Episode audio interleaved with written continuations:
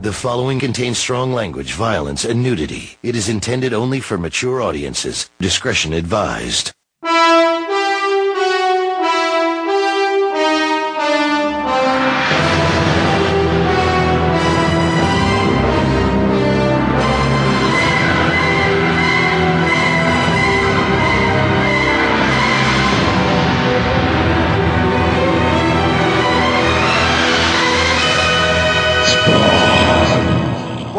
Spawnometer 0032. We're going to be talking about a story by Todd McFarlane and Greg Capullo. There are special thanks to Kevin Conrad again, plus Julia Simmons, but I don't really see it on the page. The book looks like it's by the two main creators. The story is called Appearances, and besides the lead story, there's also a six page backup called Blood Feud, Preludes and Nocturnes by Alan Moore and Tony Daniel. We're not going to cover that at this time, but just acknowledging it. The story Okay. is dedicated to my wife, Wanda Kolomyjec, and I don't know why particularly he decided to shout her out at this point, but good for him. The cover is a silhouette of the new look Spawn at, I'm assuming dusk, it could be dawn, but it's, I don't know if it's a coloring technique or if they use a little bit of a photo manipulation, but you've got a sun and clouds. Uh, What do you think of the cover? Um, eh, eh. I like it. I think Sure. it's one of the more distinctive Spawn covers. Nah, that's kind of downhill from the lynching one. No argument there, but I, I do think it's a good body posture, and I do think that orange hue against the, the silhouette really makes it pop, and uh, is more distinctive than a lot of the other Spawn covers to come. This, I think, it's generally speaking a good run of covers we're looking at right now. So uh, the issue was released on June fifteenth, nineteen ninety five. This was the same month that we got X-O Manowar number fifty X and number fifty O, drawn by Bart Sears and Andy Smith. So we know what he was doing instead of doing Violator miniseries, for instance. This was the debut of the Ruins two part miniseries, the, the super dark anti Marvels. Batman Forever was released with all the accompanying comic books you'd expect and other merchandise. Judge Dredd was also released the same summer. We've got New Shadowhawk number one. We've got Spawn Blood Feud number one, which is, you know, why we've got the Prelude story in this issue. But it's nice to see they coordinated it to where we've got them both in the same month. You've got Violator versus Badrock number one this month. You've got Operation Knightstrike number one this month. Again, one of the reasons why that was never finished was probably because of the falling out between Rob Liefeld and Image. So that countdown clock is still kicking in the background. I guess something happened because Spawn knows where the angels are now at. Mm-hmm. He's climbing a building, a big skyscraper. And, and I like that splash page where you get the semi panoramic view of New York, including the Twin Towers.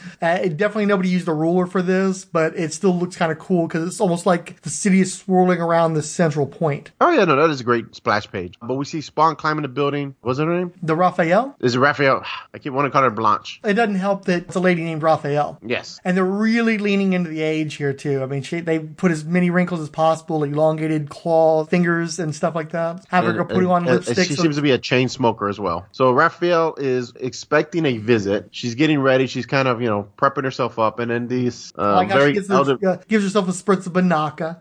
yeah, a very, very elderly woman comes walking in and tells her how good it is to see her. They all seem to be in awe of this other woman who's the oldest of them all, more of a Sophia.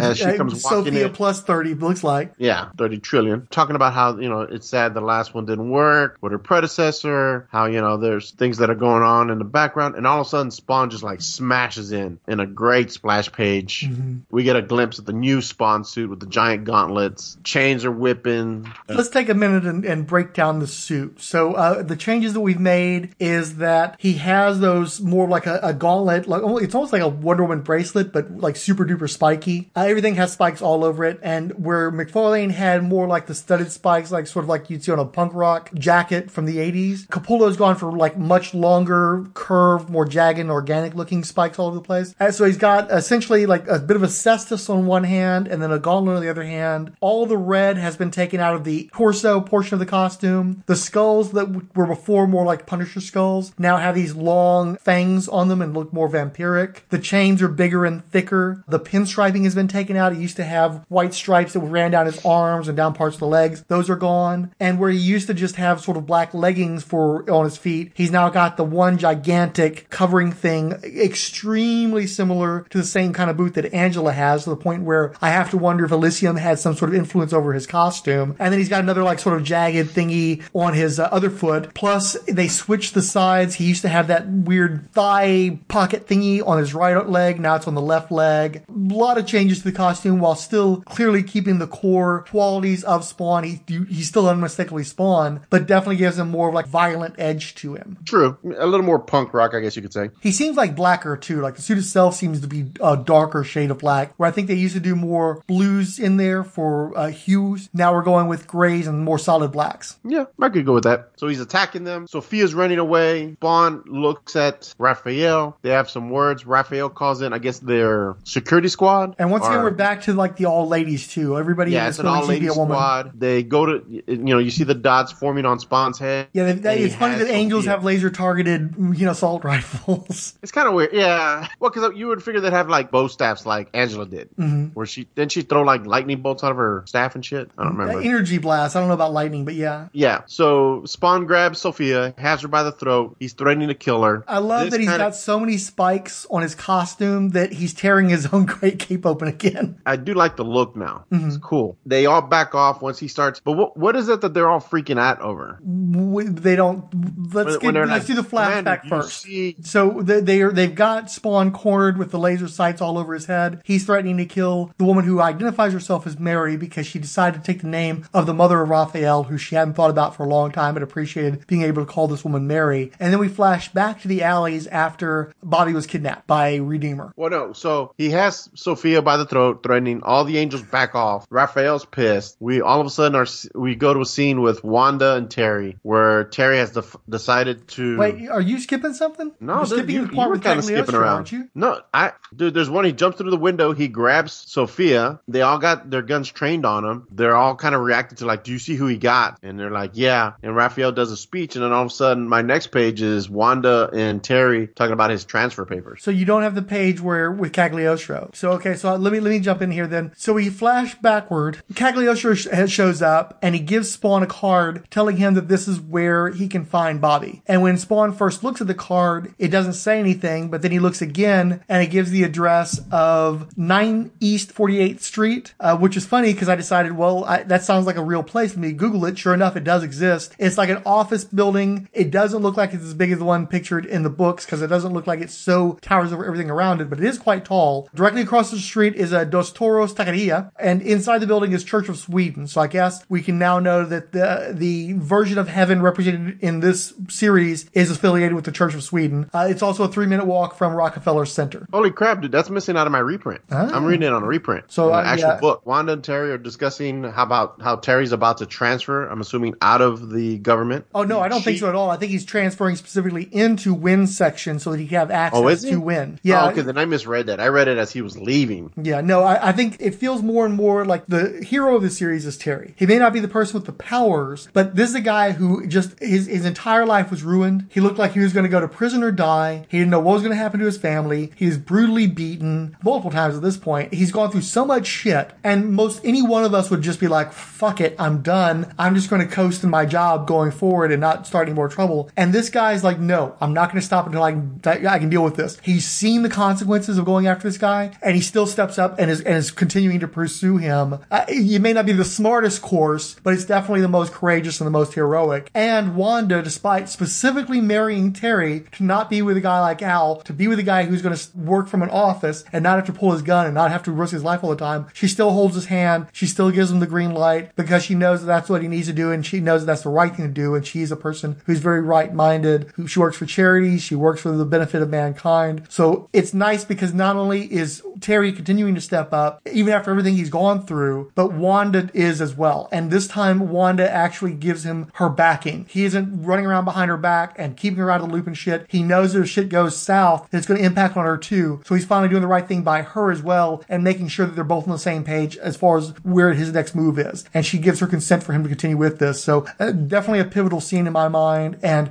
definitely shows the character of Terry Fitzgerald. Okay. The next thing we see, the chief, he's freaking out. He's calling Jason. Because Sam and well Sam and more than Twitch is busting his balls about what they have on him. Of course, the folders, the mighty power of the folders. Next, we see. I hope this is in your book because it's in mine, where Spawn has Sophia by the throat and he's counting down because he's going to kill her if they don't give him back Billy. He's doing the thread. He does the countdown: five, four, three, two, and then he tells him, "All right, you win." Or Raphael uh, tells I'm them, sorry, "All Raphael right, says, you all win." you win. She calls up the station. They have Billy attached to this anal probe machine where they seem to be checking him in every orifice. Because again, and we kind of missed this part when the Redeemer teleported Billy. The whole point was because Billy had residue of the necroplasm or whatever, the sponges, and it had never been documented. So that's why he took him. Told him Mm-hmm. for for a spawn to actually give some of his power to another person, it never happened before. And rejuvenate him, yeah, because he has like uh, traces of it. Well, and they one thing I think is really interesting is we've got two issues in a row where we've got male nudity, and it's pretty explicit, pretty near explicit. I mean, there's only like a little dangle thing that's preventing us from seeing the manhood of Bobby, and there's uh, in both instances there's a quality of uh, body horror to them. The whole process for Bobby, there's been this weird body horror, this transgressive quality, this like almost like pseudo molestation that's going on with Redeemer, and I like that quality of horror being in the book, and I also like that they're actually having men in circumstance of sexual torment because they we see that done to women so often that to have the roles reversed, it's effective. It definitely like whoa shit, I hadn't seen that before, and it, it's equal time as well. If we're gonna do horrible shit to women, you got to be willing to do horrible shit to men, and this book is going there. So respect for that. Cool, much respect. Now, I, did um, you notice though that when Spawn was threatening Mary, the energy bubble around her head that he was threatening her with was really big at first, and it gets progressively smaller, and he eventually has to cop to the fact that he'd actually was losing his power, and by the time he was getting to the end of his countdown, he'd already kind of queefed out, and there was just nothing left for him. Yeah, well, eh, we're gonna find out why in a moment. Are we? Yes. Uh, so So they do, you know, Redeemer does bring Bobby back to the building where the angels are housed, and there's this shot where he's crying and he's drenched in sweat and he's nude and he's only covered by part of Redeemer's cape, and there's this really great foreshortening where his hands coming right at you, very difficult to pull off, and Capullo just fucking nails it. But again, that body horror and that sense of violation in Bobby, it's something we see, we rarely see with men in comics, and they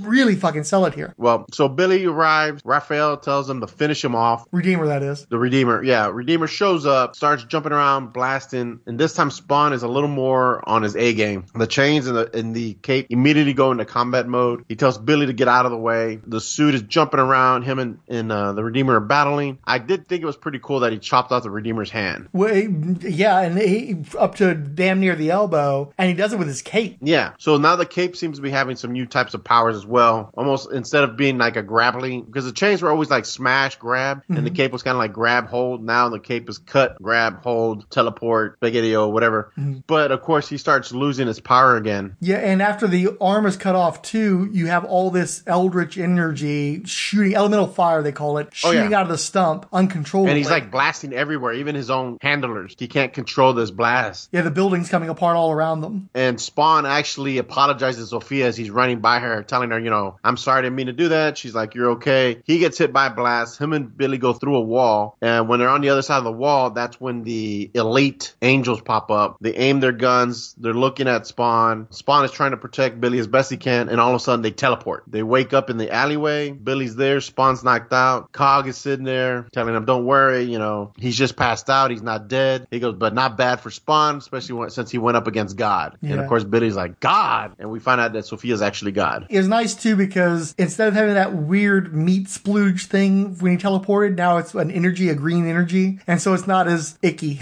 you know. Uh, and we also see that the power usage brought him down to six nine zero two. You know, the angels are freaking out because apparently no evil is supposed to be able to enter that building, but apparently Spawn, there's something special about him where he was able to penetrate the defenses. Because apparently there's like a barrier because no one has ever. And of course, we I kind of missed the part where Raphael was talking about how Spawn had violated the pact between heaven and hell for the war. And Sophia's like, no, you kids aren't ready to fight yet. When you're ready, it's, it'll be time. There's something special about him. And then she just kind of floats away out of the building. I like too that once Spawn appears, all the other angels are freaking out and being hyper aggressive, and pretty much the whole time she's grinning because she sees something special in Spawn that she hadn't seen uh, in any other Spawns or any other. You know, she knows something's up immediately because Well, it's God. she would. Yeah, What if God was one of us? Just Oh, a the- Isn't there a like song that says God us. is a woman? yeah. There there was, there was. Um, I don't remember who was it. Beyonce? I figured you would know this shit. I, I know the, the existence of the song, but that wasn't uh, I, on any of my albums. I, I do have that Joan Osborne album though. Okay. So what'd you think of this? what issue? did you think, Frank? I liked it. I, I thought it good action, progressing the story along, some really great artwork, interesting flourishes. Definitely a take on heaven that we hadn't seen before with all these you know old ladies running around. I, I'm I'm continuing to enjoy the series. I agree. This issue was definitely my favorite so far, uh, except for the for the writer's block. I enjoyed this one quite a bit. And I thought it was a your uh, favorite of the Todd written ones is what I'm getting. Yes. Yeah. Yeah. Todd definitely stepping up his game now. We'll institute now as a rule that anytime we uh, give a compliment like that, unless we specifically mention the writer's block, the writer's block is still the best. Until Yes. something Oh, that- actually that- beats that, no, that, that that is definitely the uh, that's the that's the mark to meet to, to, to yes be one the of the bar. great The bar was set with the writer's block. So we have to specifically point out that it's their actual challenger. Otherwise, we're just talking about Todd issues. Okay.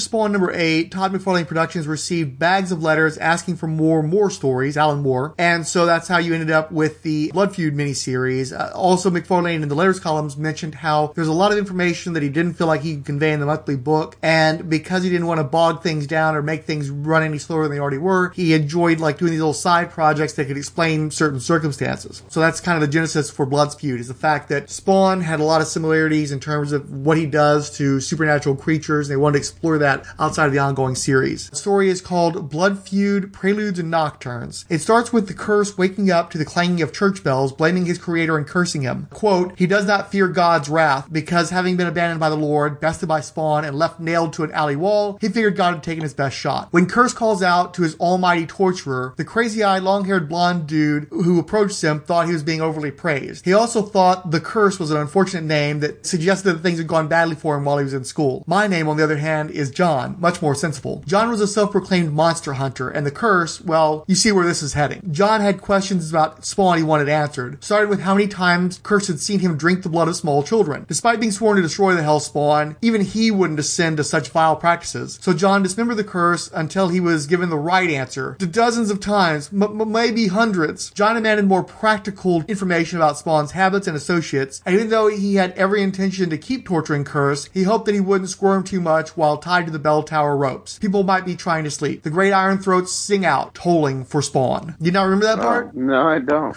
Was that in the regular Spawn series? Yeah, that's. I had to drive all over Houston trying to find a copy of that issue of Spawn with that fucking six page backup since this story has never Oh, been wow. collected in trade paperback. McFarlane only collected his Spawn run, not the satellite miniseries. So there's, as far as I can tell, there's no other way to read that little short prelude and nocturne riffing off of Sandman. Yeah, I did not know that. I was because when you were talking about that, I'm like, I don't remember reading any of this in fucking Blood Feuds. I'm like, did I read the right fucking Blood Feuds? Yeah, Yeah, a little worried there for a minute. curse never appears again in this miniseries, so it's really left field. That's crazy. So in Overstreet's Fan Magazine number one, cover dated June 1995, there's an interview with artist Tony Daniel conducted by Ben Ray, as well as an uncredited interviewer for the Mighty Eye number one, dated May, June of 95. Tony Daniel talked about how he'd been drawing full comic books of his own characters for himself since fourth grade. He got his butt whipped for posing like the Hulk in a school picture. Uh, inspired since age nine by the likes of Frank Frazetta, Jack Kirby, Jim Lee, and Frank Miller. Uh, he referenced as fa- early favorites Romita Spider-Man, Kirby Thor, and Fantastic Four, and c- they said colon Avengers, but I don't remember Gene Colan ever doing the Avengers, and also they misspelled his name like brutally, so I'm, I'm thinking maybe they meant Buscema, or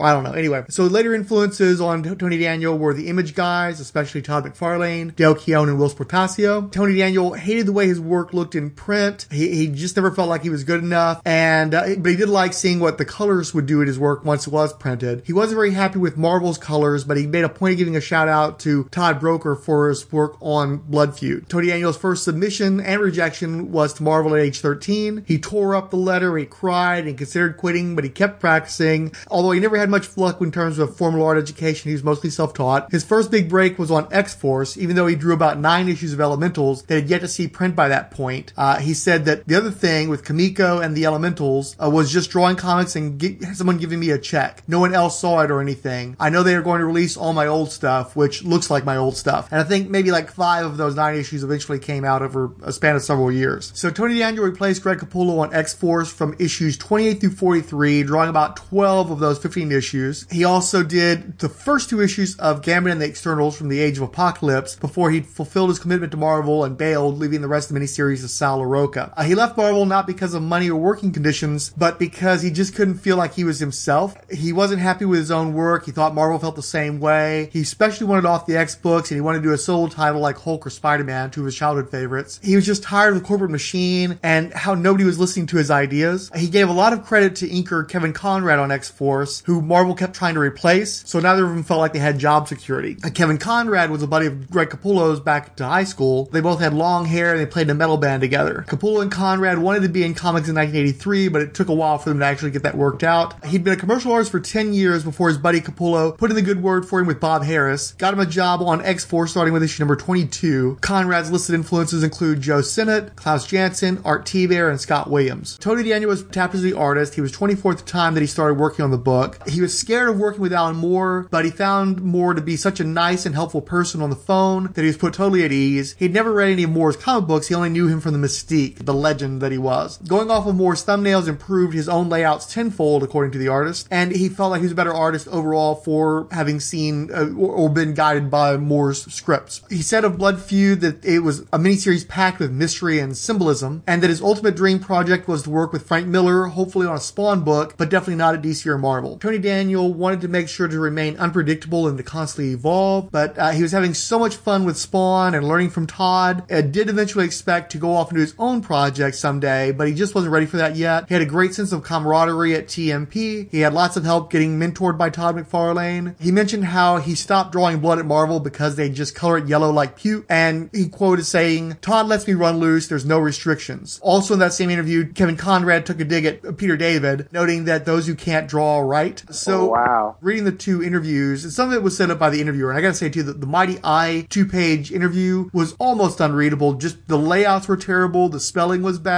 grammar. It's it's hard to listen to a bunch of writer artists talk shit about writing who can't even lay out text on a page. And it also pissed me off because at one point Tony Daniel was talking about all the great ideas he had, and yet he would never come up with any specific items except for shit like they colored my blood the puke colored and stuff like that. So it's like, are they great ideas or is it just a bunch of onanistic bullshit and you don't want to draw the actual story stuff? When Tony Yeah. Daniel does his own work, I'll see how well, uh, how great his ideas really were, you know. But it, it doesn't help these guys to talk shit about writers, especially when they've got Alan Moore writing the miniseries for them. It's like, well, you guys aren't writing the shit. Alan Moore's writing it. Where the fuck were you at? That leads us into Blood Feud number one, released on June 22nd, 1995. It came out one week after Spawn number 32, as promised in that issue. It was a four issue miniseries on a perfect monthly schedule, and the Angela Special Edition number one shipped earlier in the same month. The writer was Alan Moore, the penciler was Tony Salvador Daniel, and the inker was Kevin Conrad. The issue was dedicated to Leah Moore, Amber Moore, and all young urban monsters everywhere. Leah Moore would go on to co-author a number of miniseries with John Reppion, who I think was her husband or her partner for a time. Uh, they both worked on the Albion miniseries that uh, Wildstorm put out that uh, was based on, I think, plots or ideas from Alan Moore exploring the British comic book characters that I think had fallen into the public domain. The children were born out of Alan Moore's relationship with a mutual lover named Deborah. The relationship between the three of them ended in the early 1990s, and his wife Phyllis and Deborah left with the children. That's the Alan Moore scene there. Yeah. Kind of got a little of that William Moulton Marston action going on. The story begins with a couple up in the uh, rooftop of a building just having a discussion about being vegetarian. And all of a sudden, the girl that is putting up a sheet gets ripped to shreds. The kid, gets ripped to shreds. Something's ripping through a hallway. A guy sees it, starts yelling at his wife to get his gun. He gets ripped to shreds. Uh, you see fingered fingers. You see slashing toys. And the next, we're introduced to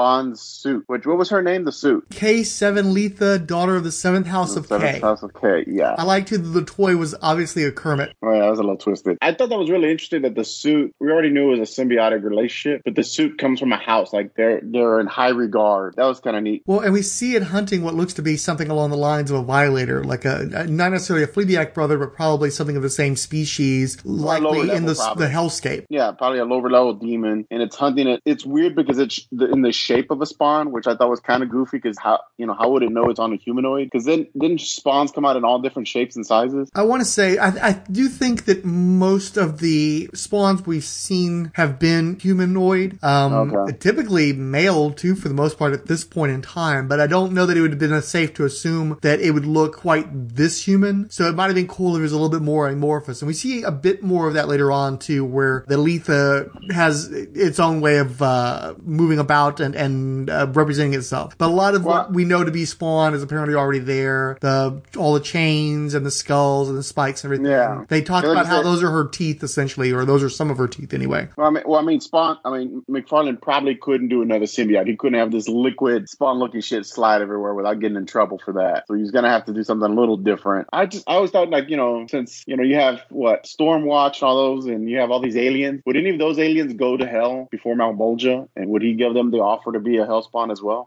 That's one of those things. McFarlane definitely was an island unto himself, which for the most part worked out well for him. Obviously, everything related to Chapel became a bit of a clusterfuck, and he had to keep trying to explain that over and over again. It would have been nice to see more interaction with the, the greater image universe and elements like Wildstorm, but especially given what happens to Wildstorm, ultimately it was to the good that they didn't have a ton of that. But I think in the long term, it hurt the image universe because, especially after the first few years, less and less did it feel like a universe. It was always these little separate lines that only interacted under very special circumstances. Yeah. I remember when I was sitting reading, I was like, you know, there are aliens in the image universe, and why why do none of these show up before Malebolgia? And, you know, why doesn't he turn them into fucking spawns? You don't see like a fucking I don't know some fucking Stormwatch creature in a spawn suit bouncing around. So Well, yeah, I mean, and like, especially with Wildstorm, you literally have Kherubim and Daemonites. Yeah. So they're aliens Yeah. that seem to be modeled after Judeo-Christian mythology. And also, eh, you know, and I'm still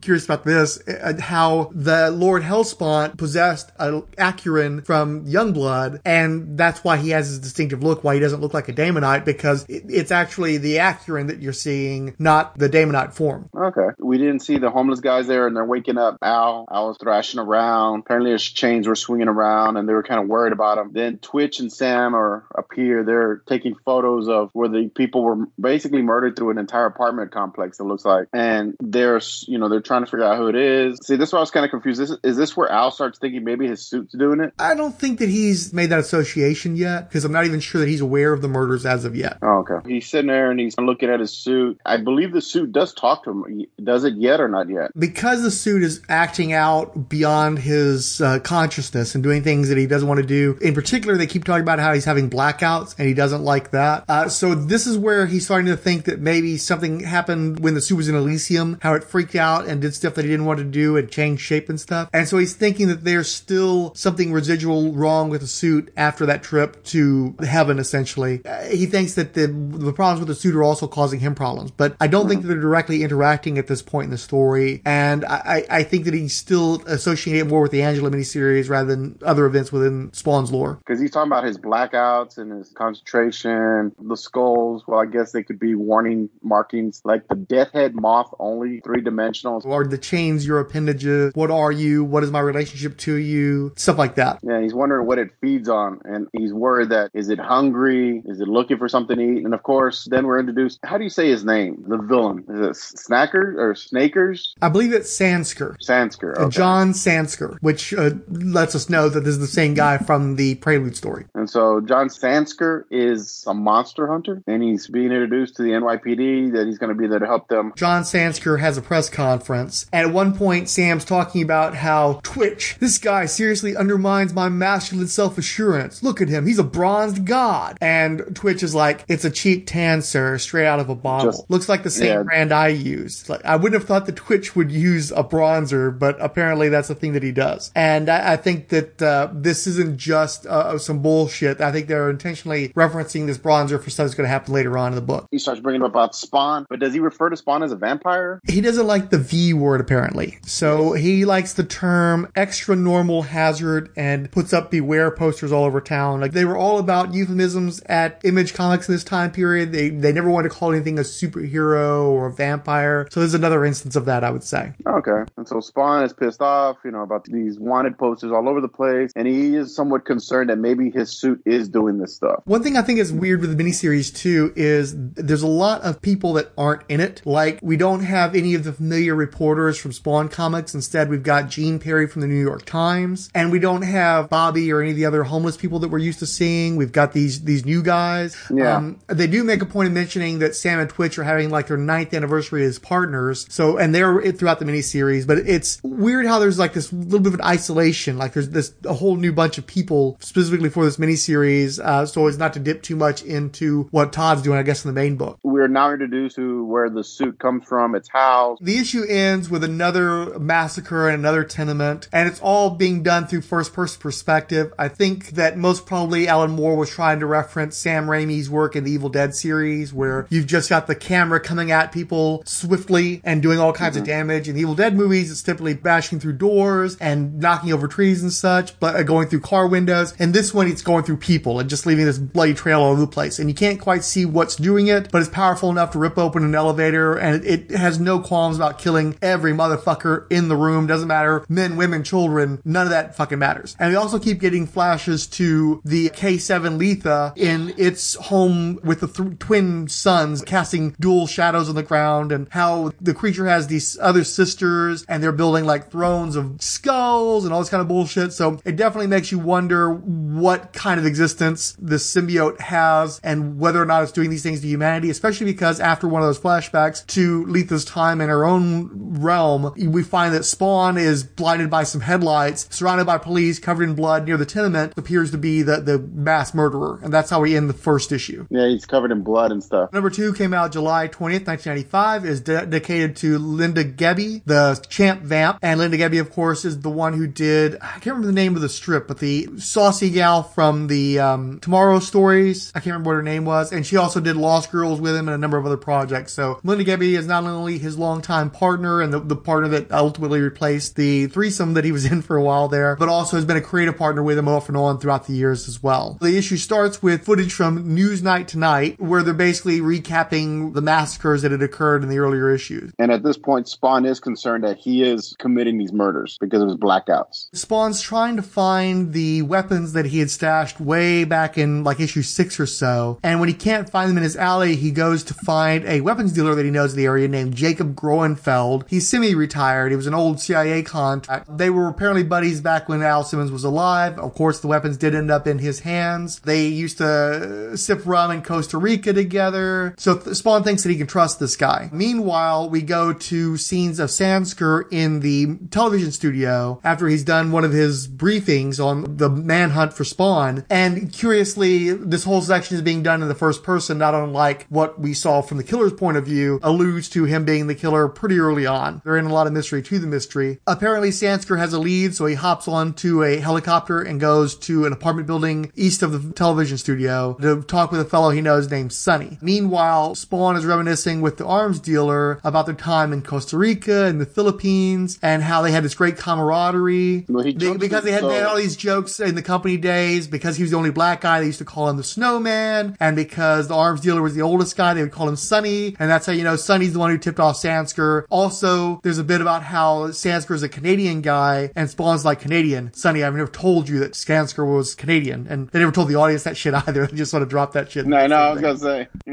well, then Sansker comes crashing through the window in uh, superhuman form. I guess you would say no. Well, I mean, he's he's got a trench coat and his hair's flopping around, and there's a line where they talk about eyes like white hot marbles, swiveling, unblinking, Hugo Boss suit, ugly orange tan. Who is this guy? And the simple fact that he could jump out of a helicopter and fly through somebody's window lets you know that you know there's something to him. But also helps that he goes, "Good evening, little monster. I am death," and he even has a little like logo thing there. I don't know if they intended for that to be his superhero code name or not, but it's rather elaborate. He and Spawn are fighting. Spawn gets tossed out the window. He goes right after Spawn. They're fighting. He's actually keeping pace with Spawn. He's completely dominating Spawn. Well, and Spawn yeah. keeps repeating as I mean, he's he's falling out the window, he beat me, he beat me. Well, the suit kicks in afterwards and starts attacking him. It basically beats the shit out of him. Now his nose is bleeding and he's knocked unconscious for a period of time, and then Spawn beats the fuck out of there. And then he takes off. Now, this is where I was confused in the book because it goes from there to like now he's on the pier talking to some homeless guy talking about get this suit off of me. I'm like get that meat hook and hook it onto the suit. And and he's running the opposite direction and he's like ripping the suit off his body. And they're gonna throw the suit into like this fucking uh, steam trunk. And then they're you know he's chaining it up and he throws it in the ocean. And he's talking about how like now he can feel the cold. And I guess he didn't realize how much that suit protected him. And also, he's like exhausted. He has no energy all of a sudden. So it, one wonders if he's driving some of his own sustenance. Since we never see him eat, he does drink some booze every now and again, but you don't really see him gathering his energy. And they do mention how he's got the necroplasmic energy and shit. But you know, and I guess he's got the spawnometer letting him know that that is a finite resource. But maybe there's some requirements to keep the physical form going beyond just the necroplasm. So it could Yeah. be that the symbiote was actually helping to feed him as well as itself. But if the symbiote was running around massacring people to get that energy, Spawn wanted nothing to do with that. And that's why he has that big freak out. But again, it's weird that A, the homeless dude just happens to have a steamer trunk right by the pier. And B, who the fuck are these homeless people? Because we don't know any of these guys. Guys, and uh, Spawn's being really familiar with a lot of them. In fact, he's bossing around and being kind of an asshole to them. True. But they do turn on him as well because they decide to what set him on fire. And impale him with a stake. and impale him. That's right, because they thought he was a vampire because of all the wanted signs. And then, of course, at this time, the suit, I guess, is calling out to Al, whispering to him or talking about, you know, how they're, I don't know, they're like lovers or something like that. Yeah, that's more in the third issue. Okay, bad. basically, it talks about you tossed me to the dark as if ours was some brief affair, but I am called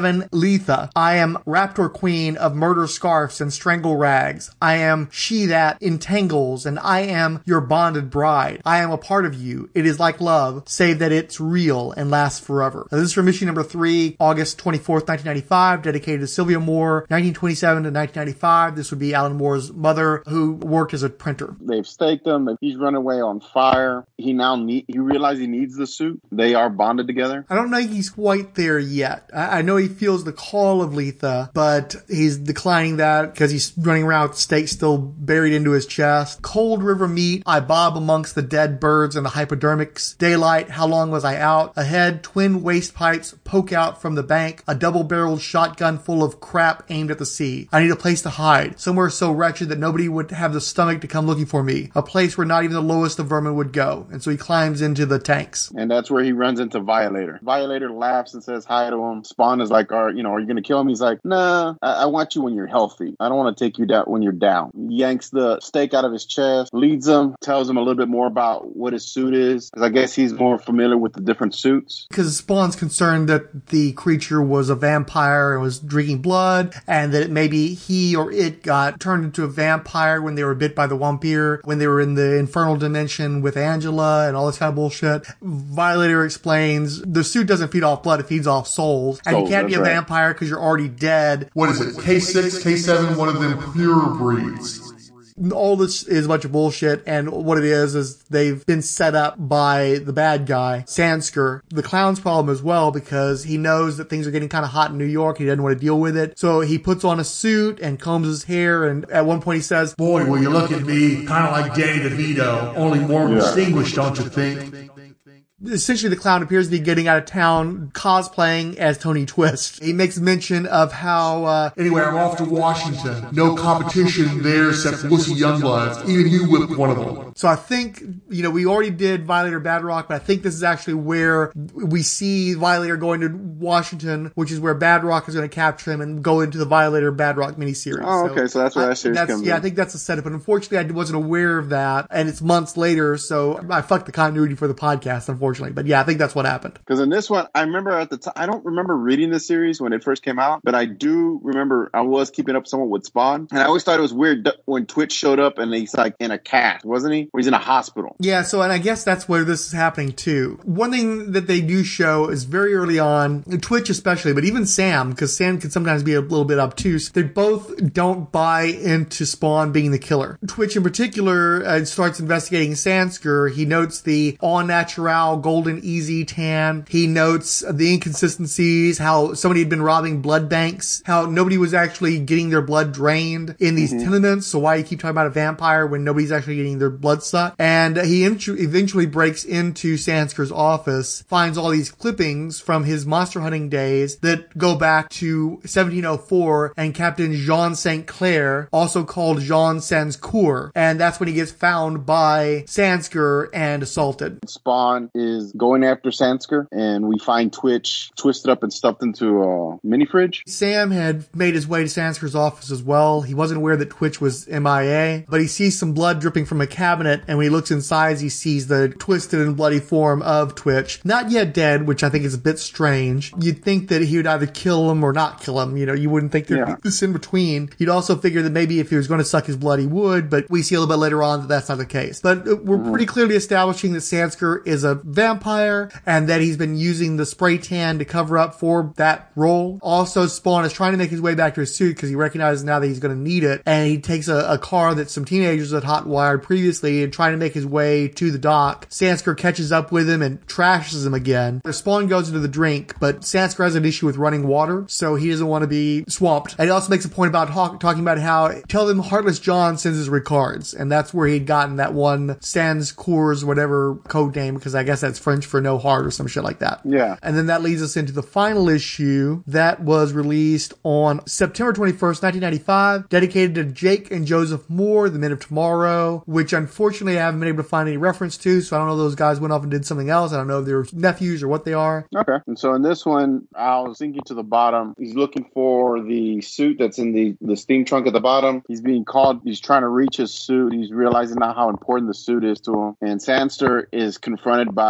Sam. And that's where they kind of do the big reveal that, you know, he's a vampire. Tells him to hold. He has some police officers. Well, no, Sam wasn't 100% sure he was a vampire yet. I don't know about. He, I don't think he knew that he was a vampire, or, or if he did, then he didn't take proper precautions. But he did uh, know that it was clear that he uh, Sansker had assaulted Twitch, and then Yeah. that's when Sansker just goes on this long ass fucking monologue. This dude is just like expositing anything, every anything and everything that he can here at the end. He strips He's got all these like tribal tattoos on him. Not a lot, like compared to what we see today on streets of New York City. Uh, Yeah. Not that bad, but for the 90s, I guess he had a lot of tattoos. And basically talking about how he's been doing the whole monster hunting thing for years, but he only robs from blood banks. He doesn't drink blood from humans because of their sexual disease that had claimed a bunch of his fellows in the last decade, and just on and on and on. And then he just starts fucking killing all the fucking cops he can get his hands on, rather brutally. He kicks a guy's spine out and shit. Yeah, he rips one's head out, puts his foot through another one, uh, and the whole time this is when Spawn is looking for the suit, finds the suit, and immediately the suit wraps around him. Uh, he's about to kill Sam. He's trashing the, the police car. He's already murdered any officers that has left. He has Sam, and just is about to do the killing strike, Spawn shows up and starts to battle him. Now that was okay. So that's where I was a little confused in this one. So he's not your traditional vampire, correct? He makes a point of talking about how he has magical abilities, but obviously he still avoids running water. He could probably get staked. Tends to avoid sunlight, and he wears the spray-on tan. They at one point Spawn says scans. Uh, oh yeah, the one thing too is apparently he's working so hard to like build up trust in New York, so they basically take over and push all the other supernatural beings out of New York and have the city to himself. And he talks about how he's already run the Violator out, and how this is just a dry run for Hong Kong, which is so promising. It's like, and I know Hong Kong's a, a badass city, but I don't think that you could level up to Hong Kong from New York, but whatever. Yeah. And then at one point, Spawn's like, Sansker, listen to yourself. You sound like some kind of undead Donald Trump. You're a megalomaniac. And I, I think that the whole spray tan thing is probably a, a reference to that. So even back in the mid 90s, Okay. they had somebody's number. Wait minute. Did this come out before Blade or after Blade? This is before Blade. So uh, it's so then- possible that. so the whole vampires covering himself with sunscreen was probably taken from this. yeah, I don't remember that happening before this point. I, I, it may have. Yeah, because I don't ever remember reading that. I don't. Yeah. it's quite, but I don't ever remember reading a book where like they were smart enough to put like this super, you know, five thousand SPF Bronzer. uh, bronzer to protect themselves. Mhm. I remember seeing it in that movie and thinking that was clever, and then reading this, I'm like, okay, well, it's been used. I was just kind of curious. It's been a hundred years since Dracula had died. The world of the White Ones has been without a leader ever since. Until now, until me. We don't get into vampire mafia like you do in the Blade movies, but there's clearly a hierarchy and, you know, there's a lot of similarities between the two, I would say. So it's possible there's an influence there. Now, Spawn does use his magic, and he talks about how he can finally smell and taste his magic, and um, that's when he starts warping, I guess, morphing into this creature. I, I mean, I'm not sure is it like a vampiric creature or I'm wondering since they made a point of mentioning that he was Canadian and maybe there's some elements of the Wendigo to him, but oh, that's a good point. I didn't yeah, think about that. and all I mean, I, I think that the, the whole point of the tribal tattoos is they're supposed to be showing some sort of a Native American association, but the guy himself is clearly not that. So Yeah. presumably he was some French colonizer who appropriated some Native American mysticism to make himself a super vampire, essentially. Right, because he does talk about it, how he's been going through the centuries committing these crimes and going by different names. But the reason I bring it up is because, okay, so I have some of the old Spawn toys, and I do have this snake form monster, which I never knew what it came from. What happens is that the Sansker gets exposed to the sunlight, the dawn finally rises, and Spawn thinks that he's got this guy dead to rights, and the guy even says, oh shit, without any euphemism or anything. There's no little symbols or anything. Thing they actually let him curse in this one. And the guy is like, You know, this is just such a cliche. This is almost camp. You know that? What do you think? That I'm going to turn to dust just like in the movies? I'm not Bela Lugosi. I'm Heartless John, and I'm a vampire's vampire. I gargle holy water and pick my teeth with crucifixes. In the Sudan, I once endured an hour of noon heat. so basically saying that I'm one of the extra badass vampires, Yeah. super duper powered. And eventually he's, Spawn perceives it as his skin starts to melt, but actually what happens is he's fusing and he's turning into a more serpentine creature. He, he's all serpent tail and he ends up diving into the sewers. the whole time taunting Spawn. But like I said, I have several uh, Spawn figures still in their packaging, and I always wondered where did this character come from? Because it, it always felt sometimes like McFarlane was just creating shit just to throw it out there, just to fill toy orders at the time. And now I'm like, oh shit, it was from Blood Feud now. Now I know where that fucking snake creature comes from. Now, did this guy ever turn up again though? He made a big deal I- about how he's going to take Hong Kong in 2070 and, you know, how he wasn't done yet, but uh, I don't remember have seeing this dude afterwards. idea. I have no idea. The snake creature escapes, goes into the tunnels, is laughing at Spawn the whole time, talking about, you know, this was what, it was, like you said, a dry run, but it, that he's already fucked them in terms where the humans are scared of him. Everyone's scared of him now. Like, no one will trust him. They all think he's a murderer, so he's fucked his life. He has no friends, and he's relieving. And so Sam walks up and tells him they can fix this. And Spawn at this point, I guess, so this is canon, correct? It's supposed to be, yeah. Okay. I mean, seems again, we we tied directly into Violator Badrock, and then I think they're going to reference this going back into Spawn, and you know the preview is in an issue of Spawn itself. So, and they talk a lot about how Tony D'Angelo is going to go from this series to do a run of issues on Spawn when it goes bi-weekly. So, yeah, it seems like it's pretty tightly tied into everything. I mean, Spawn just disappears. He jumps in the ocean and just like sinks to the bottom or, you know, where all the refuge is because he feels like, you know, he has no one f- protect him but the suit. Like the suit always loves him. The suit's always there for him. Not Wanda, not Terry and Cyan. There's a point where it was kind of like very emo where he's just like, oh, the only thing that loves me is this suit, which I guess kind of feels like the symbiote from Spider Man. At least Peter had Aunt May. Yeah. eh, well, he married Jane, but, But yeah, know, he, he just- definitely goes full Robert Smith at the end. No reason to remain here in the world of day and light when everything the sun reveals just shows me what I've lost. The dark is like a mother. Dark will soothe you. Dark will take away the pain. It's always night down here. The waterlogged mattresses don't know me. The lamprey flickering through the shadows doesn't give a goddamn. Welcome to the night. And I guess he's just gonna fucking stay down there and hang out with the fishies and shit. So I'm really I- curious to see when Spawn collides with this nonsense, the actual ebook. Yeah, because like I said, I remember reading it and I was thinking, wait, does that show up in the rest of the fucking book? Like, that's really fucking weird. Yeah, I guess I'm a little late when it came to Violator Badrock, and maybe a little early when it came to Spawn, but because this is the issue that had the tie-in story, I felt like it'd be good to go ahead and get this knocked out. Plus, Yeah. since we're talking about Spawn in his new costume, this is the miniseries that elaborates upon elements of the costume, so it seemed like a good time to not to do it, basically. There was moments where it felt very Alan Moore, and there was moments where it felt very paycheck. Like it just didn't feel very deep. Like I hate comparing all his work. Like you know, I do on occasion like to go back and read V for Vendetta or The Watchmen, stuff like that, and that that feels deep. And I get, you know, this is only a four issue. It just, I don't know. It seemed very rushed. Yeah, why would you spend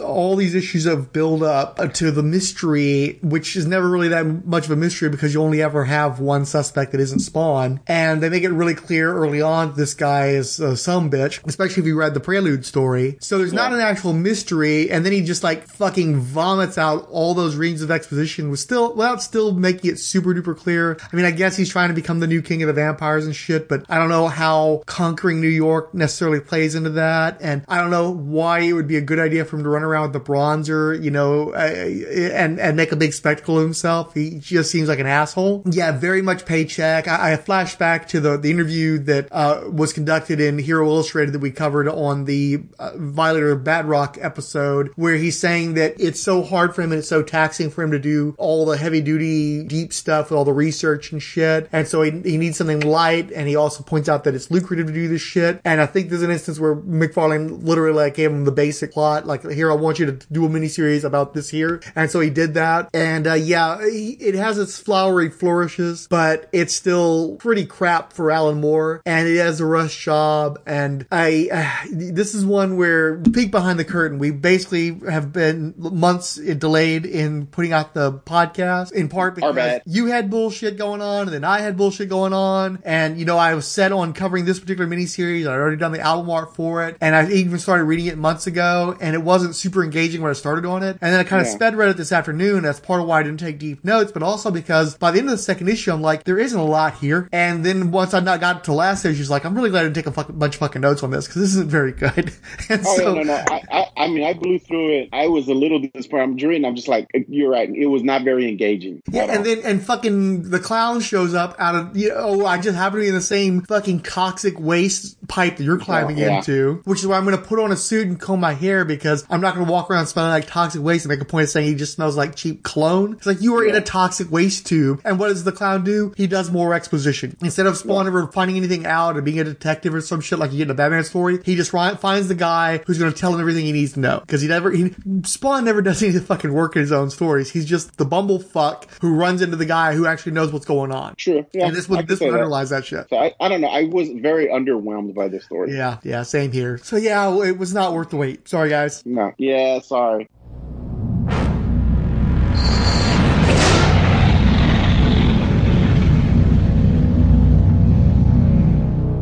I found a, book called Comics Debut. It only came out with two issues and it was produced by Comic Shop News, who do the little folded pamphlet that you've seen in comic shops for the last 30 years or so. And what they try to do is put out a comic book there's nothing but preview pages for upcoming books. And the first issue, cover dated June 1993, featured pages from Valeria versus Spawn. And as we talked about previously, the book was eventually published as Nighthawk, but what's cool about this comics debut is they actually have pages where they were still, it was still Spawn on the, the, these pages. So it's like a couple or three pages that are fully colored, uh, unlettered, and then a couple of pages that were still in the pencil stages. So if you check out our Tumblr, pretty much every episode of Spawnometer still has a Tumblr. I recommend checking that out so uh, you can actually see a compare and contrast between the original pages and the, the pages with Nighthawk. So, and it's just cool to see Neal Adams draw Spawn. Okay. Uh, and speaking of the Tumblr, Batstick blog liked the Trencher Mr. Monster Tumblr, and uh, Superheroes maybe now reblogged episode 25's Tumblr for Image Zero. On WordPress, Seth Best liked our post Spawnometer 27 Trencher featuring Mr. Monster, and the Colorful Sisters liked the post uh, Spawn 30 Tribe and followed us as well. As far as Twitter, we got attention from 20th Century Geek, Adriano, Alex Chung, Baby Skeletor, CH, Chris Dunford, Chris Leiden, Citizen Kane Minute, Coffee and Comics, Comics 42, Days of High Adventure Podcast, who also thanked us for playing their promo on the last episode, Del Dracula, Doc Strange, Dr. Pop Culture BGSU, Ed Moore, Edward Hui, Fanholes Podcast, Green Lantern HG, The Hammer Strikes, Random Geeky Stuff, History of Comics on Film, Hulkling, I Was Joe Crawford, Jason Snicked Venable, Jeffrey Brown, Jocktastico, King Size Comics Giant Size Fun Podcast, Christados, Longbox Crusade, Luke Giaconetti, Earth Destruction Directive, Marvel Universe Online, Mike It Send Aliens to Me, Nuka Carl Quantum, Podcasting's Michael Bailey, Schlockbus Inc., Siskoid, Sue Kent Ant, Talk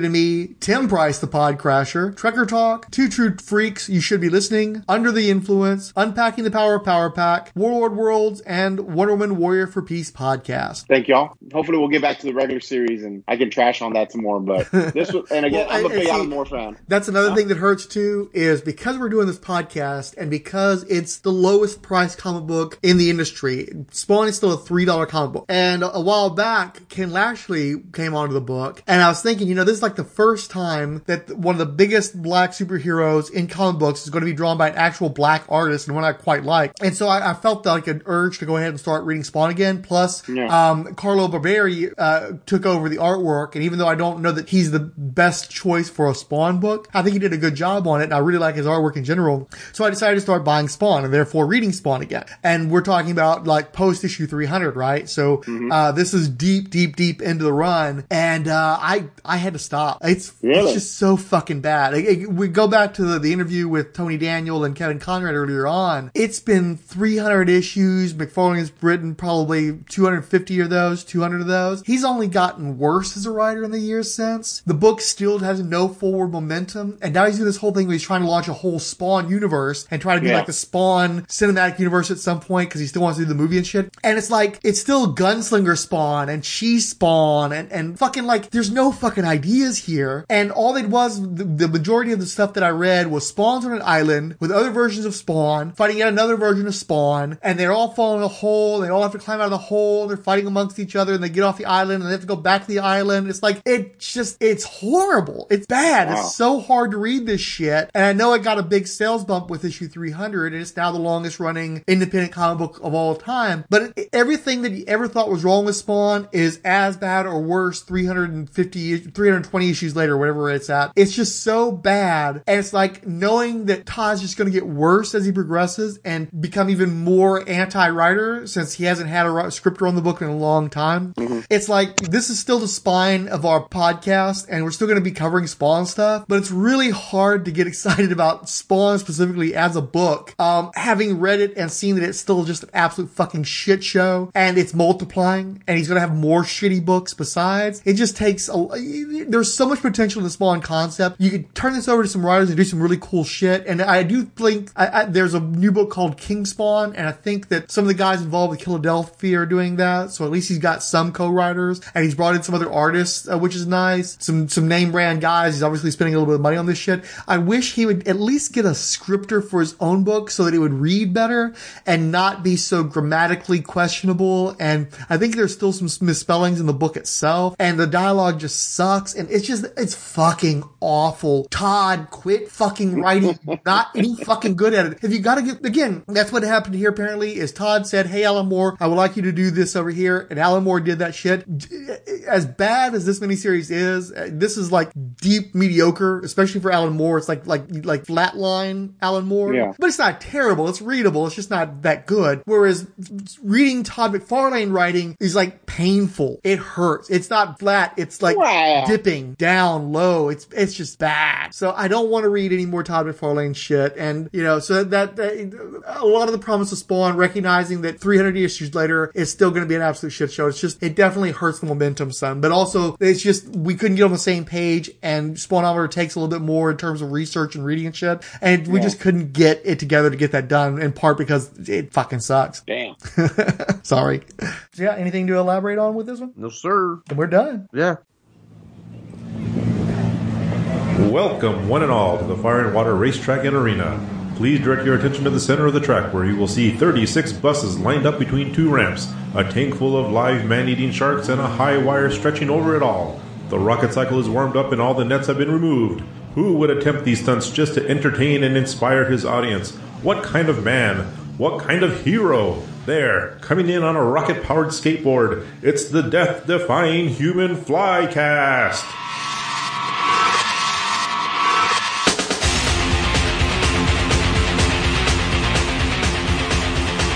Join me, Max Romero, and a rotating roster of guests as we dive headfirst into the colorful comics of Marvel's The Human Fly.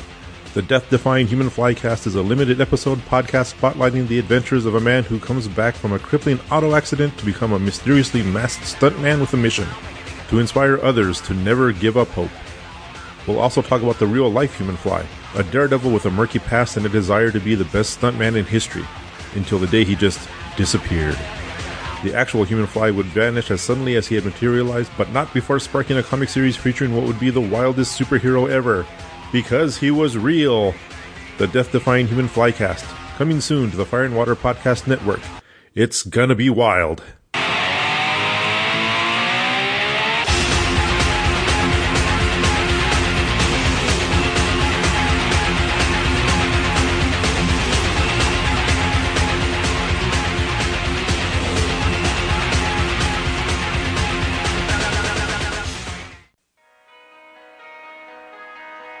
In 1974, four men literally changed the face of rock and roll forever. Gene Simmons, Peter Criss, Ace Frehley, and Paul Stanley wanted to become the band they never got to see. over the next 40 plus years, the music, the makeup, the merchandise, and the loyal fan base have propelled Kiss to one of rock and roll's elite groups. With Kiss heading down their end of the road tour, we thought we would start our journey. Turn it up to 10 because we love it loud. Right Between the Eyes is a podcast all about our favorite band, Kiss. We will be covering all eras of Kiss with the various albums, studio, live, and compilations, plus album mashups and more. We will also cover solo and band projects from all members, past and present, while also looking at the various bands that have opened for Kiss as well. Not to mention all of the fun items in the Kiss catalog TV appearances, long form videos, merchandise, comic books. Come on, the list goes on and on. Coming in late May, early June 2021 to a podcast platform near you. Follow us on Twitter at RBTE Podcast. Loud. I want to hear it loud. Right between the eyes.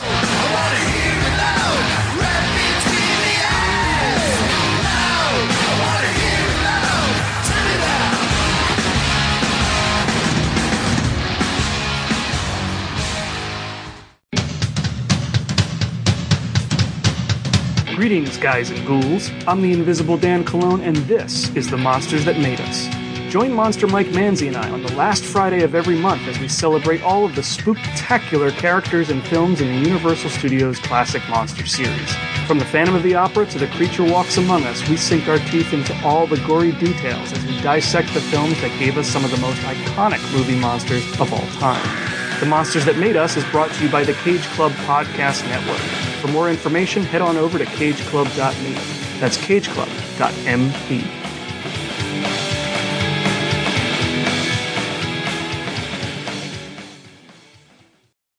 This is a fan produced, not for profit podcast. No copyright infringement is intended, and any use of copyrighted materials believed to be covered under fair use. If you don't agree, you can go straight to hell!